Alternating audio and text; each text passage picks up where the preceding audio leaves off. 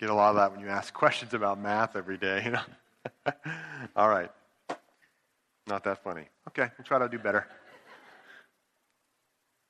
Let's just pause again. Hey, you know, can't do enough praying. Let's just pause again and just quiet our hearts before the Lord and um, ask Him to speak and take a moment to just say, Lord, my heart is open to you. Lord, our hearts are open. Whatever walls we're putting up, resisting, we just, Lord, help us to lower them. We lower them together right now. So, Holy Spirit, you're our counselor, teacher, and would you just speak truth to our hearts today and give us faith, power to believe what's true. Thank you, God. I want to tell you the story of two teachers. The first we'll call Mr. Mr. Tuttle. Mr. Tuttle was a math teacher at my high school. And I had him my first year of ninth grade. You know, new school, first year of high school, ninth grade. Right, yes. And uh, he was a six foot five, uh, just beast of a guy. He could, he could run a sub six mile and bench 300 pounds. Basketball coach, just, you know, Mr. Carlson, how's it going? You know, that's kind of his voice. Very intimidating guy. And from day one, walking into his classroom, you kind of knew, okay, if I don't if I don't do the right thing here, he's going to like put me between two pieces of bread and just swallow me whole. Okay? I cannot mess around in here. Another teacher, I'll call Mr. Smith, was a Spanish teacher. Just an awesome guy. I mean, friendliest guy, uh, super nice, very caring, kind of more nurturing type of teacher. Not necessarily the best classroom manager because of that more nurturing spirit. And so, students in his class, you know, often from day one, you kind of felt kind of a little more warm fuzzies, and sometimes people would take liberties with that. I remember one day we were coming back from a, it was like a class meeting in the cafeteria, and someone had the idea, hey, let's all hide on, you know, Senor Smith. And so we snuck into the, um, the senior study right next door to Senor Smith's room and all just like hid in there until we heard Senor Smith coming back, you know, from the assembly, looks in his room, and like there's nobody in there, and he's confused. You know, we're kind of just like, you know, hearing the, this we're assuming this is what's happening. And he kind of like goes back down the hallway, and then we all sneak back into his room, you know, and sit in our desks, you know. And he comes back in later, and he's like, and he's like, "Where were you guys? Like, I just walked up and down the hallway. I, where, where were you?" And we're like, "We were here. You looked in and just, you know, you looked at us, and then you turned around and left." so, two different styles, right? Different results, different things. The point I guess I'm trying to make is, you know, what you believe about someone affects how you interact with them and what your behavior ends up being. So I'm the same person, I'm not a different person in Mr. Tuttle's math class as I am in Senor Smith's Spanish class. I'm the same person, and yet, you know, wasn't prone to too much mischief in my math class but there was a little more of that, a little more playfulness in Senor Smith's class. You guys track with me? What we believe about someone, it changes, right? What we expect from them, it changes the way that we interact. Now, obviously, we're not talking about, you know, you going to a class reunion and having a great conversation with your former math and Spanish teachers. Okay? We're talking about your relationship with God. And so, what we believe about God affects how we interact with Him. And so, the question I want to pose again today, similar as last week in this whole series, is hey, what do we believe about God? What do we believe He is really like? when it comes to God, what do we actually expect to receive from Him? And I'll tell you what, the Bible has so much to say about that question. Because really, it is foundational to everything. We're in this series we're calling Reimagining Glory. subtitle, What's So Great About God? Where we are exploring that the glory of God and what's so great about God is that He is so incredibly and unbelievably good. That anything you, you can think of about a person in your life that is loving and caring and kind and patient, all of those things come from God, and God is all of those things incredibly magnified. He is the most delightful being in the universe. Being around him is just absolutely incredible. My hope for this is that you will begin in a new way to taste and see that God is really, really, really good. And that that's what his glory is really all about. Not just that he's powerful and he can, you know, flick the world off into the sun if he wanted to, or all those, like, whatever cool things he can do, but that what makes him so glorious is his goodness, his absolute and, and just unwavering faithfulness, perfection, holiness, commitment, loyalty.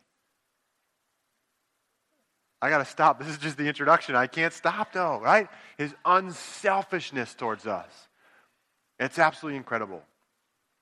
So we're, we're going through the book of John as we're moving towards Easter, and um, we're going to tell a story that happens just before Palm Sunday in the book of John. So in John chapter 12, I kind of mentioned that earlier is when it happens in the book of John, but right before this is a really important event that happens in John 11. So if you have a Bible and you want to turn there, why don't you go ahead to John 11? Okay, we're going to read a pretty large chunk of this, and um, a story you may be familiar with, and hopefully the Lord will shine new light today on it. This is John 11, all right?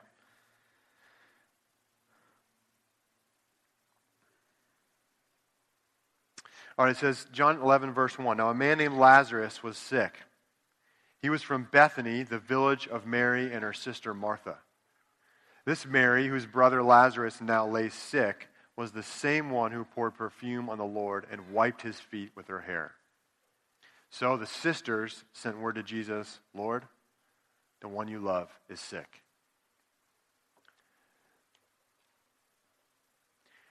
First thing I want you to notice in this section is the depth of relationship that is here. I mean, for those of us, just, you know, maybe you've grown up in the church, whatever, we think of Jesus as, you know, okay, Jesus is God. But in this passage, we see an incredible humanity about him and we get a window into the relationships in his life. Oh man, no one had deeper relationships than Jesus. Right? They speak of Lazarus as the one who you love. Isn't that amazing that they're able to speak to Jesus? They have that identity in their minds of, man, Jesus just really loves Lazarus. And obviously, we get this picture that is, is picked up again, um, actually, after this in the book of John, of Mary comes and anoints the feet of Jesus. She pours perfume and uses her own hair to wipe his feet. It's incredible. And then Jesus says to her, wherever the gospel is preached, what you've done right, will also be spoken about such an amazing act of love, but it's only done because there's, a, there's, there's been a greater love that's been lavished on her. Are you feeling this at all in the story? Just an amazing amount of depth of relationship and love with the people that are just in Jesus' life. These aren't even his cool, extra special disciples, these are just some friends. And so, what do they do? They, they just bring their concern to Jesus. And note, just like last week, when Mary, the mother of Jesus, in that story about him turning the, the water into wine, she just makes a statement and surrenders it to Jesus. She doesn't say, Jesus, would you please do something? She just says, Jesus, they don't have any more wine. And somehow there's an interesting connection in this passage where they're just, they just surrender the information to Jesus to see what he will do. There's an expectation of good in their heart. They're not begging and pleading him, are they? Now, of course, there's an implied question here. but it's just, Lord, the one you love is sick. Ah, oh, you're good. We know you're going to do something good here because you love us. God's will in our lives is primarily relational. The will of God is all about how we are relating to Him. You are not a robot, nor are you a servant or a slave. Jesus calls you friend. And if you had a friend that was always thinking and asking you to just to do stuff for them, what kind of a relationship would that be? Oftentimes we come to God thinking, believing something about God that is totally false. And that thought, in this sense, is just that, well, God just wants me to do lots of good things on earth and perform well and be a good little Christian and, you know, do things, when primarily God is just wanting relationship with us. That's not to say He's not going to call us to do things or He's not obviously calling us to love one another, but first and foremost, God's will is about relationships with Him and with the people around us. You know, what's God's will for my life? Love Him and love the people around you. If you do that, it will be unstoppable for the kingdom of God. Just and just it's just a nice benefit, right? To living a life of love. I heard a quote from someone this week, and uh, I, was, I was meeting with, with Joe Gray, and he shared some pearls of wisdom from his wife. She said, and I guess she got this from somebody else, but we'll just give her the credit today. Parenting is not about perfect obedience, but about building relationship. Right? Sometimes eh, I'll just share for myself. It's like they need to obey. You know, it's like, no, we're not just trying to get them to just do everything that I'm telling them. The real center of it is building a relationship. That is God's heart for you. That is His will for His for your life is that you would know him and know his goodness for you. Mary and Martha are just leaning into that by just presenting this simple request, knowing that God has good things for them. So, yesterday, um, I think it was post nap time. I have three kids, and my oldest came down, and he had been listening to an audio book. And in this book, it was, it was um, Little House on the Prairie. And so in this one scene that he was listening to, they, they have like a little dance, you know? They're like, someone's playing a fiddle and they're, you know, dancing around the room. And he wanted to like act it out. And so he's in the living room and he didn't want to just do it, right? He, he was kind of like, he, he, he was just asking the rest of us to participate. He wanted the relationship more than just the event. And so I jumped off the couch and just started prancing around the room with him, you know, to this song that he queued up on the iPad, you know, five year old guy. Kids get it. They want to connect with people. Yes, they want to do lots of fun and exciting things, but they're always drawing, especially mom and dad, into those things.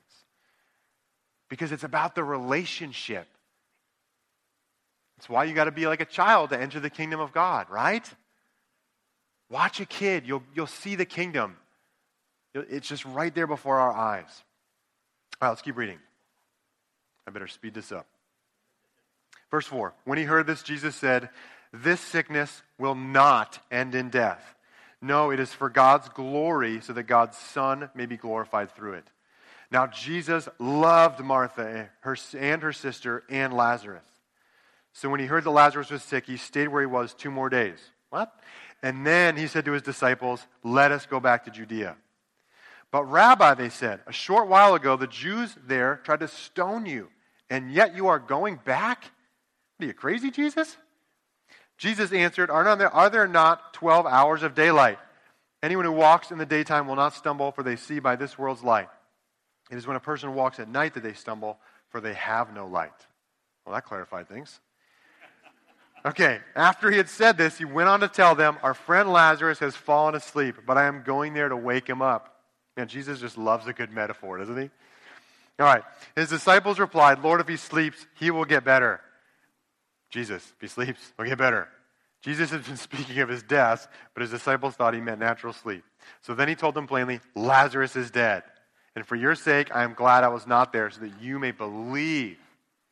But let us go to him. Then Thomas, also known as Didymus, said to the rest of the disciples, Let us also go, that we may die with him. All right, this is scene two. So we were where Lazarus was. Now we're with Jesus and the disciples across the Jordan, is where they've been doing some ministry. The whole point of this, Jesus says, is for God's glory and for them to see Jesus glorified in this circumstance. So this is the overarching, right, deal that is happening right now. There's something about God's glory that's happening. Now, the people that Jesus loves and he's committed to, it says again that he, you know, he loves Martha and Mary and Lazarus, but he's also committed to these disciples. Right? They're pulling him in two different directions. Mary and Martha are just like, Jesus, Lazarus is sick, and now he's just confined to a bed, like implied. Please come. Jesus, you love him. The disciples are like pulling him this way. Don't go, Jesus. They just tried to stone you. They're going to they're to kill us all. Thomas is like, okay. Either he's like shrugging his shoulders, head down, and say, well, we'll just go and die with him. Or he's saying, let's go, we'll die with him. We don't get the emotion in that statement. But they're recognizing, they're saying, Jesus, this is not wise. They just tried to kill you. Jesus is getting pulled in two directions. And just as a side note, this area where they are in, Bethany, is just a short two miles to Jerusalem. So obviously, if they're there, there might be people just, you know, stone's throw from Jerusalem, so they might find him again and, and try to kill him. Okay? Neither group sees the way that Jesus sees. And that's what this whole deal is about the light. Anyone walking around the light, they're not going to stumble. But if you're walking at night, you're going to trip.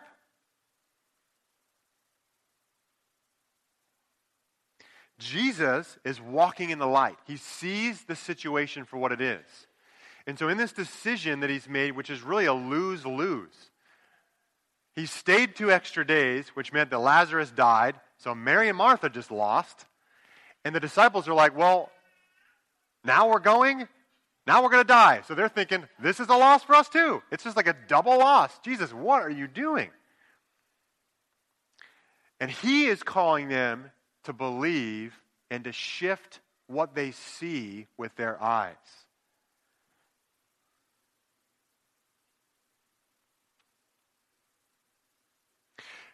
That is our challenge, is it not? In the midst of difficult circumstances, is to gain heaven's perspective. It's to gain heaven's perspective. Now, I'm just going to give another shout out because I read an amazing post on Facebook this week about a mother in our church named Naomi. And she was sharing about, this was public, so I felt like it was, this is, okay, it's appropriate, okay. I mean, it's on Facebook. Her first birth was, was really difficult with her, with her daughter. And she just felt like there was a lot of fear going into it, and it just was a really kind of tumultuous, kind of chaotic birth, and just a, a very difficult circumstance.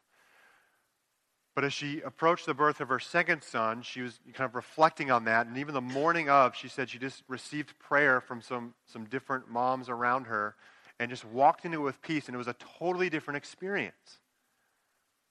Now, that's not to say it wasn't still hard. There weren't challenges there. Obviously, it's labor, right? But um, the point is just what, what, what, what her, her perspective was. What she saw in the situation, it, it shifted what actually happened. Her perspective had an effect on even her own body and what was happening in that moment. You guys tracking with me? What we believe is a powerful thing, especially when it comes to us and, and, and God, what we believe and expect from God. The Bible says, be transformed by the renewing of your mind. We are transformed when we start thinking like Jesus, when we start believing like Him. All right. Verse 17. On his arrival, Jesus found that Lazarus had already been in the tomb for four days. Okay. Now, Bethany was less than two miles from Jerusalem, and many Jews had come to Martha and Mary to comfort them in the loss of their brother. So, a lot of people from Jerusalem here. The disciples are freaking out, right? They're going to get found out. When Martha heard that Jesus was coming, she went out to meet him, but Mary stayed at home. Lord, Martha said to Jesus, If you had been here, my brother would not have died. But I know that even now, God will give you whatever you ask. Jesus said to her, Your brother will rise again. Martha answered, I know he will rise again in the resurrection at the last day. Jesus said to her, I am the resurrection and the life. The one who believes in me will live even though they die. And whoever lives by believing in me will never die. Do you believe this? Yes, Lord, she replied. I believe that you are the Messiah, the Son of God, who is to come into the world. After she had said this, she went back and called her sister Mary aside. The teacher is here, she said, and is asking for you. When Mary heard this, she got up quickly and went to him. Now, Jesus had not yet entered the village, but he was, he was still at the place where Martha had met him. When the Jews who had been with Mary in the house, comforting her, noticed how quickly she got up and went out, they followed her, supposing she was going to the tomb to mourn there. When Mary reached the place where Jesus was and saw him, she fell at his feet and said, Lord, if you had been here, my brother would not have died. When Jesus saw her weeping and the Jews who had come along with her also weeping, he was deeply moved in spirit and troubled. Where have you laid him? He asked. Come and see, Lord, they replied. Jesus wept. Then the Jews said, See how he loved him. But some of them said, Could not he who opened the eyes of the blind man have kept this man from dying? Now, one just aside that is important in the book of John is to realize that the Jews were looking for four signs of the Messiah. They were healing a man born, man or woman born, a person born with a certain condition, a person that had leprosy, um, and a person that had like a mute, that was mute or had a mute spirit. And the last was uh, someone that had been raising someone from the dead that had been dead for more than four days. And the, the, reasons are, there's a number of reasons in that, but mostly it's because, you know, there's only one record of someone being healed of leprosy in the Old Testament, so it's just this really strong act of God. Uh, person being born with a certain condition, they considered that person cursed by God, so only God could really reverse that. And then um, the mute spirit, the way they would cast out spirits back then is by learning the demon's name, but if the person couldn't speak, they had no hope to do it using their methods. And they also believed about resurrection that the person's spirit would hover over the dead body for three days and then would go kind of, you know, to their what they considered to be heaven. So obviously Jesus, the spirit would be gone after four, after three or four days. These were signs that they were looking for that the Messiah would perform. So just so interesting that Jesus does this, and then it's going to say later on that then they decided to kill him. Crazy. So we feel Martha's push and pull that most many of us also experience. She, if you'd been there, Jesus, like, what, what were you doing? We sent you word, but I know that God will give you whatever you ask. Right? She's missing a piece of who Jesus is in this, and he challenges her on it. He says, I am the resurrection and the life.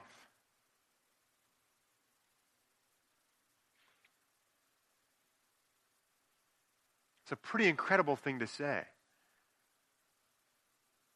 It's not just he can do a resurrection or he can speak some life, but he is life.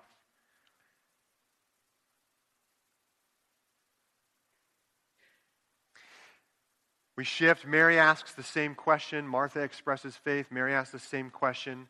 And then we see this incredible picture that Jesus wept. Now, this is puzzling in some ways because it's like he's already told the disciples he's going to wake up Lazarus. He knows what's coming. And yet, in the middle of this moment, Jesus, it says, seeing the Jews weeping, right?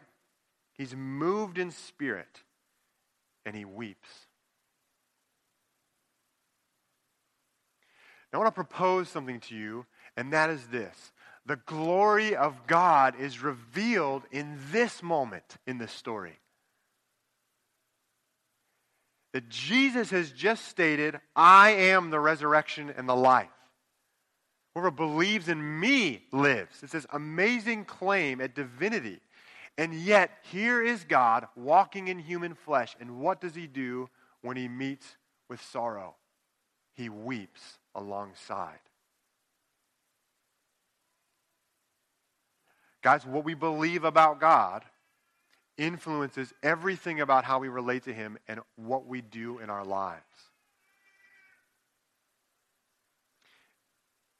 We have to see that this picture is for us as well. Every moment in your life where you have wept, Jesus has wept with you. Because you are the one who he loves. When you have mourned, he has mourned with you. That is the God of the universe, and that is his glory.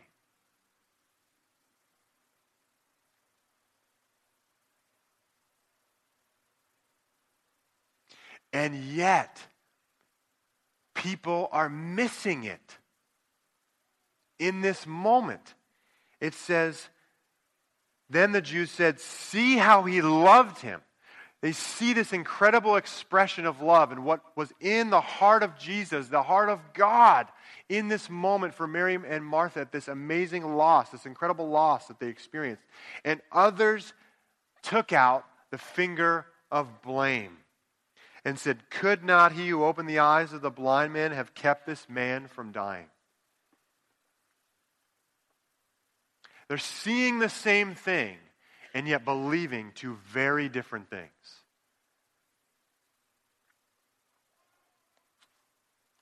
Last section. Jesus, once more deeply moved, came to the tomb. It was a cave with a stone laid across the entrance. Take away the stone, he said. But Lord, said Martha, the sister of the dead man, by this time there is a bad odor, for he has been there four days.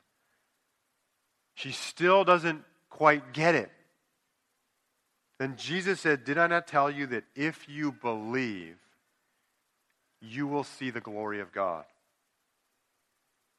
So, they took away the stone. Then Jesus looked up and said, Father, I thank you that you have heard me. I knew that you always hear me. But I said this for the benefit of the people standing here that they may believe that you sent me. When he had said this, Jesus called out in a loud voice.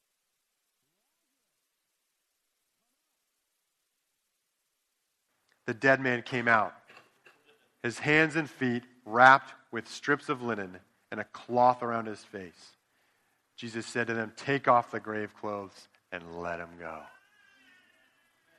Man,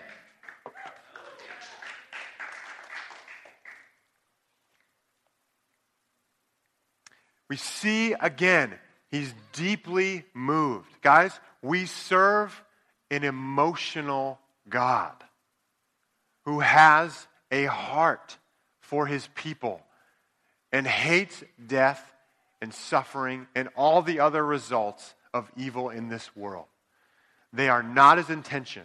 The Bible goes so far as to say that death is his enemy.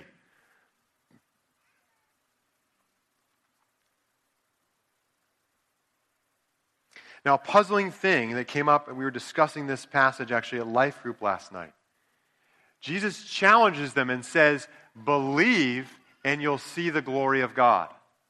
Well, we already know some of them were kind of like acting in faith, and others were just blaming Jesus and saying, Man, why didn't you show up earlier, dummy? Could have just healed like you did all those other people. Now it's hopeless. What a jerk, right? What is the, it begs the question. If jesus is saying well if you believe then you'll see the glory. And so they all believed and then jesus raised lazarus from the dead. Is that what happened? No. There was all kinds of doubt and all kinds of things mixed in there. But listen to what it says after this. Therefore many of the jews who had come to visit mary and had seen what jesus did believed in him but some of them went to the pharisees and told them what jesus has done, had done. And then it goes on to describe how the pharisees then made a plot to kill Jesus. Are you seeing that? Right? They are experiencing the exact same event, and yet two extremely different results are happening. It's because it's all based on what they believe. Guys, believing is seeing. Believing determines what you see, even in the circumstances of your life. When you look at the challenges, what you believe about the character of God for you determines how you will see this event in your life. Is there hope or is there hopelessness? We have a choice to make. All of these people had a choice. And some of them said, Look at how he loved him. And others said, What a jerk. He healed all those other people, and here's his best friends, and he couldn't come a couple days early. Others said, Glory to God. Jesus, I believe in you. And others said, Let's go tell the Pharisees, and they're going to kill him. It's unbelievable the contrast.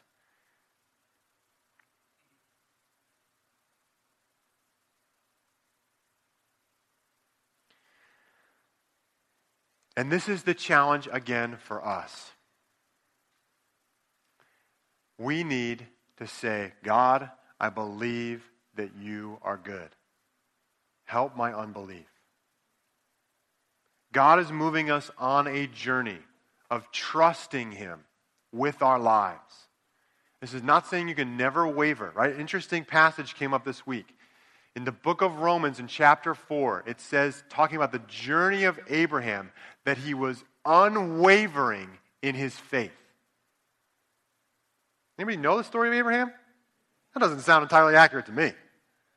Unwavering? Right? The guy says, Well, this isn't working out to get this child that God promised, so let's pull Hagar into this. No. Wrong move, right? Sarah, you know, you're pretty good looking. Let's just tell him you're my sister all kinds of mistakes. But that's not what God is looking at. He's looking at your journey of growing in trust in His character and His goodness to you. And no one can, guys, no one can give that to you. No one can hand it to you and say, hey, here you go, God's good. That is your journey. Now, others can encourage you and build you up. But there's a piece of this where we need to stand and say, God, I'm going to choose to believe that you are good. I'm going to expect good things from you. I'm going to believe what the word says about you that you are compassionate and gracious, slow to anger. You draw people to repentance not through bullying, guilt, shame, or fear of hell. You draw it through kindness, the Bible says. That's God. We need to respond with faith, and that will determine how we see the circumstances of our lives. And it will move us from simply believing in Jesus to believing like Jesus. And that is where we will see the breakthrough. Right? When we start to believe the way that Jesus does when he hits a circumstance. Now, obviously, God's glory is revealed in Lazarus raised from the dead. But again, his glory is not just, wow, what a powerful guy. It's, man, look at the love on this guy. And love has the power right, to transform things. All right, let's have the band come back up. Sorry, worship team.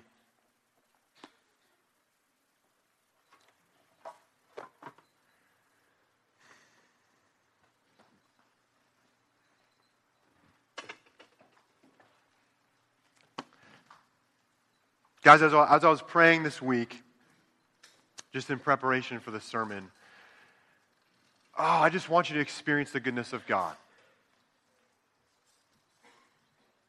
And in some ways, you can, you can taste a little bit of that as I'm speaking, but words cannot do enough.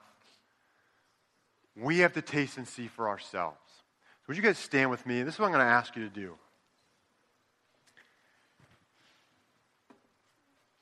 You guys can start, just start going for it and playing if you, if you wouldn't mind. And I'll, I'm going to do a short leading and then we'll, we'll go into some, some, just some response. This is just my challenge to you. If you are struggling in any way with just knowing or believing the goodness of God because of just difficult things in your life, things you've experienced, I just want you to know, first of all, good things are from God and bad things are a result of sin in this world and they originate in the heart of the devil. It's not from God. Every inclination of his heart towards you is good. So if that's you, I want you to, in a moment, I'm going to ask you to come forward if you're just hungry for God, if you're just hungry for a touch of God, where you just want to say, God, I want to know that you're good, I want to know you, I would also just invite you to the front. I just feel like the Lord was saying, this week, you need to come forward. So if you're hungry, please come forward for more of God. If you just want to know that God is good, if there's hard things in your life and you want to receive prayer, let's have the prayer teams come up, please. I just want you to come forward. Sometimes there's something about doing something physically with your body that God is going to bring a breakthrough. I'm just believing that this morning for all of you. But if you want prayer, please come to this front. I just want to pray for you. I'm just believing for a move of God even right now in this room. So come and let's sing this song. It's an oldie but a goodly. Goodly. Don't get hung up. It's a sloppy wet kiss from the hound of heaven who loves you and is pursuing souls all over this planet like you can't even imagine, and he's after you too. If you already believe in him, that's awesome. He wants more. He wants you to know more of his love and his goodness. Let's sing and let's pray.